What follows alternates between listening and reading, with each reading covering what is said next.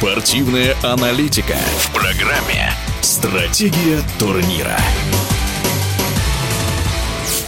Уимблдон пройдет с двадцать седьмого июня по десятого июля. До участия в соревнованиях не допущены спортсмены из России и Белоруссии. За это с турнира сняли рейтинговые очки, а с критикой обрушились многие звезды тенниса. Своим мнением по этому поводу в эфире спортивного радио «Движение» делится главный теннисный эксперт Дмитрий Калугин.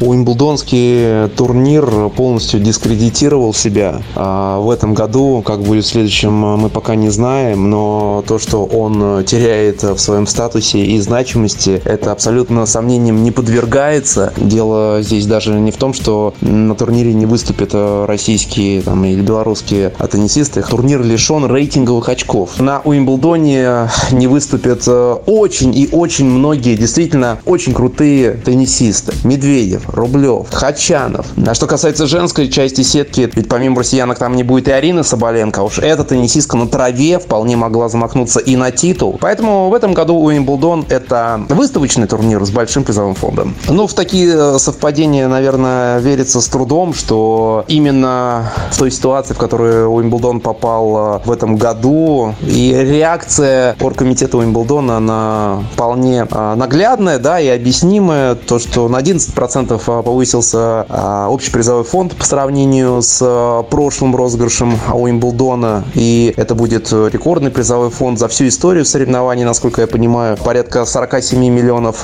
евро. Ну, хоть не очками, так э, фунтом стерлингов пытаются заманить э, и напомнить все-таки, что это большой и серьезный турнир. Что касается главных фаворитов Уимблдона, на сей раз, ну, начнем с мужской части сетки. И здесь, наверное, вопрос нужно оставить в следующем разрезе. Может ли кто-либо помешать Новаку Джоковичу выиграть э, его двадцать первый титул победителя на турнирах Большого Шлема? Ну, бесспорно, Рафаэль Надаль. А почему нет? Я думаю, что проблема у Надаля со стопой, безусловно, существует, но Надаль прекрасно понимает, что такого шанса, ну, по крайней мере, гипотетического, да, вот завоевать календарный Большой Шлем у него больше не будет в карьере. И сейчас он бросит все силы на то, чтобы к Уимблдону подойти в оптимальных кондициях. Я считаю, что рано или поздно этот турнир выиграет Стефано Сценикс Циципас. И в этом разрезе не вижу препятствий, почему бы это не случилось уже в этом году. К тому же с Лондоном у него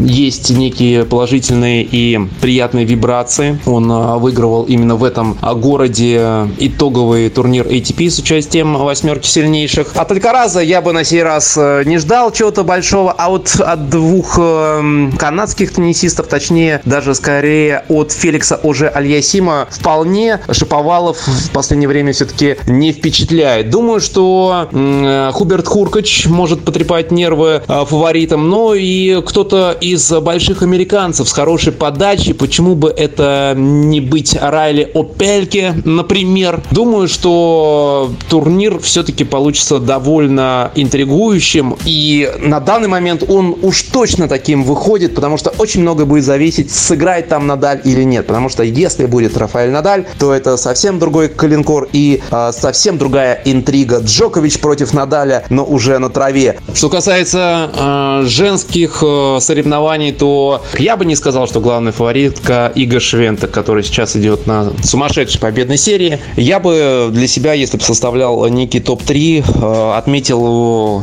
Кори Гауф, которая сейчас была в финале Ролан Гаррос на Уимблдоне. Она уже заявляла о себе. Я думаю, что недалек тот час, когда Гауф будет бороться за самые высокие позиции в рейтинге. Так что Гауф — это, безусловно, один из трех моих выборов. Я думаю, что может быть опасный Дэниэл Коллинз и Каролина Плишкова. Огромное количество теннисисток, ну, порядка ну, двадцать, чуть ли не двадцать, они имеют плюс-минус равные шансы, вот в моем понимании, на очень успешное выступление. И вот среди этих двадцати я бы не стал выделять Игу Швёнтек. Да, у нее сейчас победная серия. Да, у нее э, настолько много очков в рейтинге, что она оторвалась, ну, смотрите, э, в два раза больше, чем у второй позиции, у Анетт Контавейт. Но э, не думаю, что именно на этом Уимблдоне это будет как-то влиять э, на то, что Швёнтек будет фаворитом. В моих глазах она таковой не является. Циципас. В эфире спортивного радио «Движение» был теннисный эксперт Дмитрий Калугин. Стратегия турнира.